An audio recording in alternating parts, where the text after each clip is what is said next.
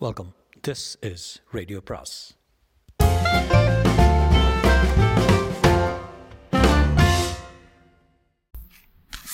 அனைவருக்கும் அன்பு வணக்கம். சுஜாதாவின் ஆஸ்டின் எல்லம் பாகம் ஒன்பது.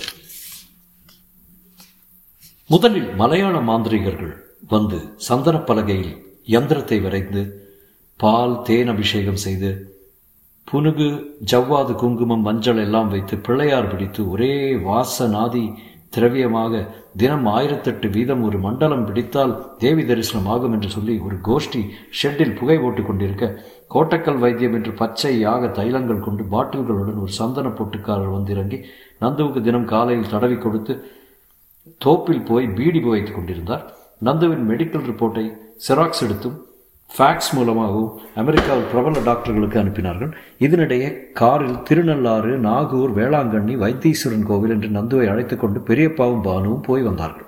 முகுந்தன் மிகுந்த குழப்பத்தில் இருந்தார் அவருக்கு சில விஷயங்கள் விளங்கவே இல்லை. எதற்காக நந்துவுக்கு இந்த வியாதி வர வேண்டும்? மற்ற எல்லோரும் நல்லா இருக்கும்போது இந்த குழந்தைக்கு மட்டும் என்ன என்று உபன்யாசத்துக்காக பெரியப்பா அழைத்து வந்திருந்த சுந்தர் மகாராஜ் என்பவரை வெள்ளிக்கிழமை கேட்டான். அவர் ஜாத்சய ஹித்ருவோ துருவம். பிறந்தால் இறப்பது நிச்சயம் என்றார். சுவாமி இறப்பது நிச்சயம்தான் ஆனால் இந்த வயசுலையா? இதற்கு காரணம் என்ன? காரணம் இருக்கிறது என்றார். என்ன என்ன? கண்டுபிடி. தேடினால் கண்டுபிடிக்கலாம். எல்லா அகால மரணத்துக்கும் காரணம் இருக்கிறது.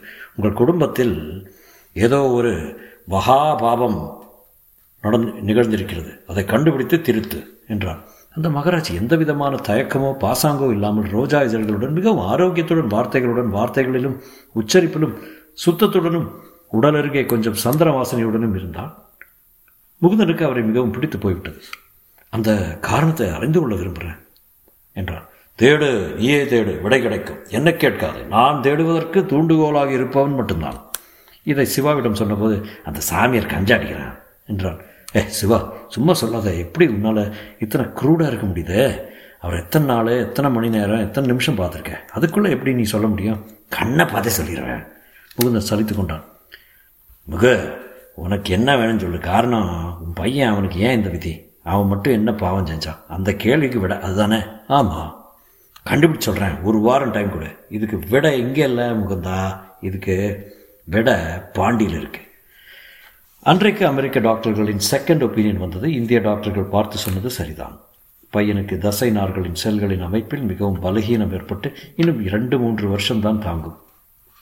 வேண்டுமென்றால் தற்போது பிரெட்னிசோன் என்னும் மிக சக்தி வாய்ந்த ஸ்டெராய்டுகளை உபயோகித்தால் இந்த நோயின் வளர்ச்சி வேகத்தை குறைத்து இன்னும் சில வருஷங்கள் காலம் தாழ்த்தலாம். ஆனால் பிரெட்னிசோன் உபயோகிக்கும் போது கொஞ்சம் ஜாக்கிரதையாக இருக்க வேண்டும். அதன் பக்க விளைவுகள் மிக தீவிரமானவை என்று ஃபேக்ஸ் செய்தி வந்தது. டாக்டர் ரமேஷ் கண்டிப்பாக அந்த மருந்தை பயன்படுத்த மறுத்துவிட்டான் பெரியப்பா அதெல்லாம் வேண்டாம் மகுதா இப்போ திருநள்ளாறு போயாச்சு.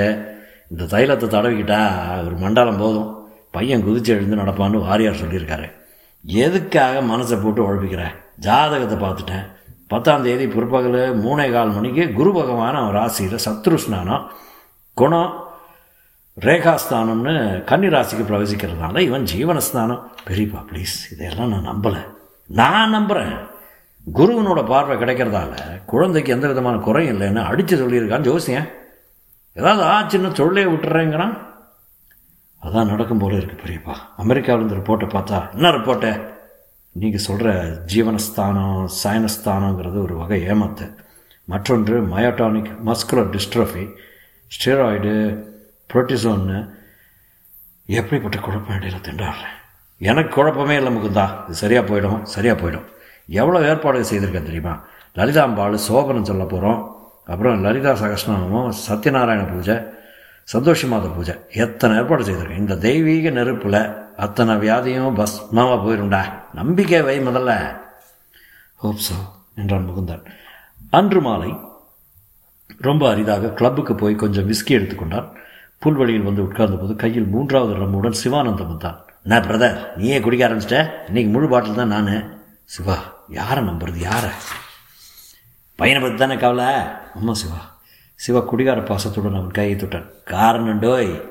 அவனுக்கு இன்னொரு விஸ்கி ஆர்டர் செய்தான். கமான் முகுந்தனை வேகமாக குடிக்க வைத்தான். குடித்ததனால் சற்றே தள்ளாடி சிவாவை கெட்டியாக பிடித்துக்கொண்டு சட்டென்று ஆட ஆரம்பித்தான். சிவா புரியல. புரியவே இல்லைடா. உனக்கு காரணம் தெரியும் அவ்வளோதானே எதுக்காக என் பிள்ளை போய் இந்த மாதிரி கஷ்டப்படணும்? அவன் என்ன செய்கிறான் பாகம் பண்ணுறதுக்கு இன்னும் வயசே வரலையே. வாழ்க்கை எத்தனை அபத்தம் பாரு. எதுக்காக ஒரு இளம் வாழ்க்கை கடவுள் இப்படி ஊதி அணைக்கிறாரு? கடவுளாவது மயிராது எல்லாமே தற்செயல். ஸ்டாட்டிஸ்டிக்ஸு கடவுளுக்கு நம்ம எல்லாம் கவனிக்க நேரம் இல்லைடா. சிவா விஸ்கியில் சோடா ஊத்துறானா? இல்லை மூத்திரத்தை ஊத்துறானான்னு கடவுள் மேற்பார்வை பார்த்துக்கிட்டு இருந்தா அவனை போல முட்டாள் யாரும் இருக்க முடியாது. என்ன சொல்கிற உண்மைதான்.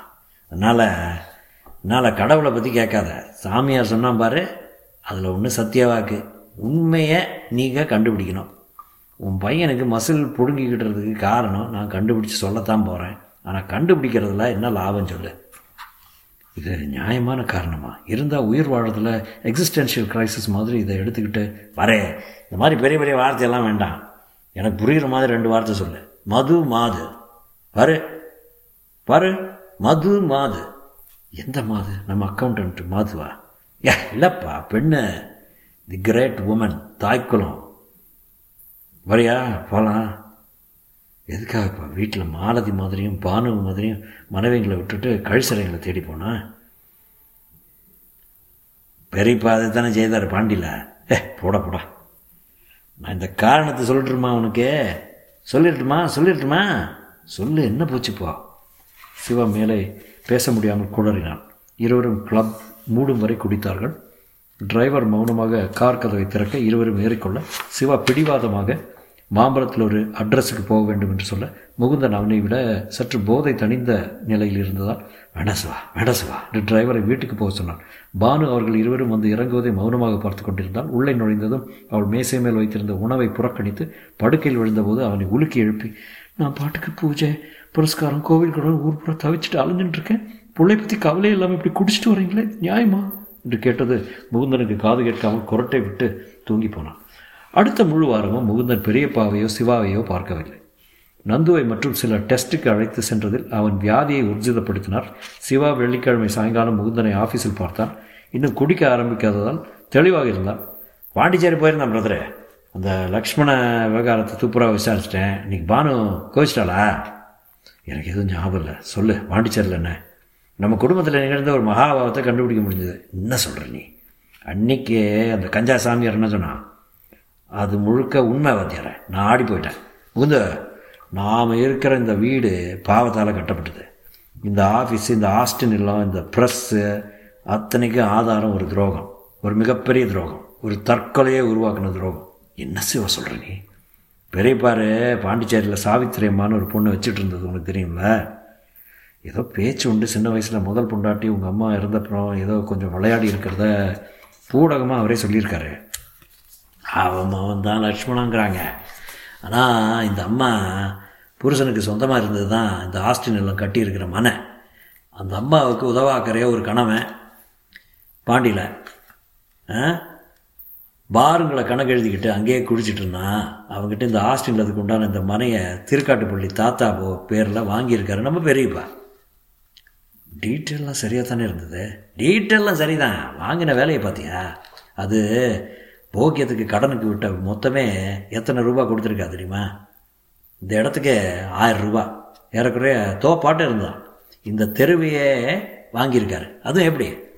அதுவும் பேரில் கடன் கொடுத்துட்டு கடன் திருப்பி தர ஒரு மாதம் காலதாமதத்தை எடுத்துன்னு என் பேரில் மாற்றிக்கிட்டாரு அத்தனை கண்டிப்பாக ஒரு பத்திரத்தை எழுதி அவன் கையெழுத்தை வாங்கிட்டு அவன் வந்து கதறி கதறி அழுதுருக்கான். கடைசியில் இங்கேயே தற்கொலை பண்ணிட்டு உயிரை விட்டுருக்கான். காரணம் மனம் மட்டும் இல்லை மன மனைவி ரெண்டையும் பெரியப்பா பிடிங்கிட்டாரு. ஸ்டாப் இட் நான் இதை நம்ப தயாரில்லை. நம்புறையோ இல்லையோ அதான் உண்மை. நான் அந்த சாவித்திரி அம்மாவை போய் பார்த்தேன். பாண்டிச்சேரியில் இருக்காங்க. பாரு கின்சன் டீசலில் டிசீஸ் டிசீஸ் வந்து இல்லை பார்க்கின்சன் டிசீஸ் வந்து எப்போ பாரு தலையை ஆட்டிக்கிட்டு இருக்காங்க. முதா ஒரே ஒரு உண்மையை மட்டும் மறந்து விடாத எல்லா பெரிய சொத்துக்களும் பின்னணியில் ஒரு குற்றம் இருந்தே ஆகணும். அந்த பாவம் தான் நம்ம எல்லாத்தையும் போட்டு வாட்டுது. பாவத்தில் பிறந்த சொத்து இந்த ஆஸ்டின் எல்லாம். அதனால தான் என் பொண்டாட்டி என் மேலே எப்பவும் எரிஞ்சு விடுறா. என் பையன் செந்தில் முட்டாளாக இருக்கான். பொம்பளைங்க பின்னாலேயே அலையிறான். அதனால தான் உன் பையனுக்கு வியாதி வந்திருக்கு. பாவத்தின் நிழலில் கட்டின வீடுறா இது ஹாஸ்டல் ஊதும் திகைத்து போய் எனக்கு என்ன நினைக்கிறதுனே தெரியல. அந்த சாமியாரை போய் கேட்கலாமே. இதுக்கு பரிகாரம் என்ன பண்ணணும்னு. அவ்வளோ ஆக்யூரேட்டாக சொன்னவன் பரிகாரம் சொல்லாமல் இருப்பானா? பாரு முகுந்தா கிழவன் தான் பாயம் செஞ்சுருக்கான். நாம் ரெண்டு பேரும் எதுவும் செய்யலை. அதனால் நம்ம குடும்பம் இதனால் வாடக்கூடாது அதுக்காக முதல்ல இல்லத்தை விட்டு விலகிடலாம். எங்கே வேணால் போகலாம் அந்த அம்மாவை பார்க்கணும். உடம்பு பூரா ஸ்கேபீஸ் வந்து பட்டினத்தார் பாட்டில் வராப்பில் சாக்கில் படுத்துக்கிட்டு தலையை ஆட்டிக்கிட்டு இருக்காங்க. சின்ன வயசில் ஃபோட்டோ எடுத்திருக்காங்க. பக்கத்தில் பெரியப்பா வச்சுட்டு எத்தனை அழகாக இருக்கா தெரியுமா? முகுந்தன் ஃபோனை எடுத்து பெரியப்பாவை கூப்பிட்டான். தொடரும்.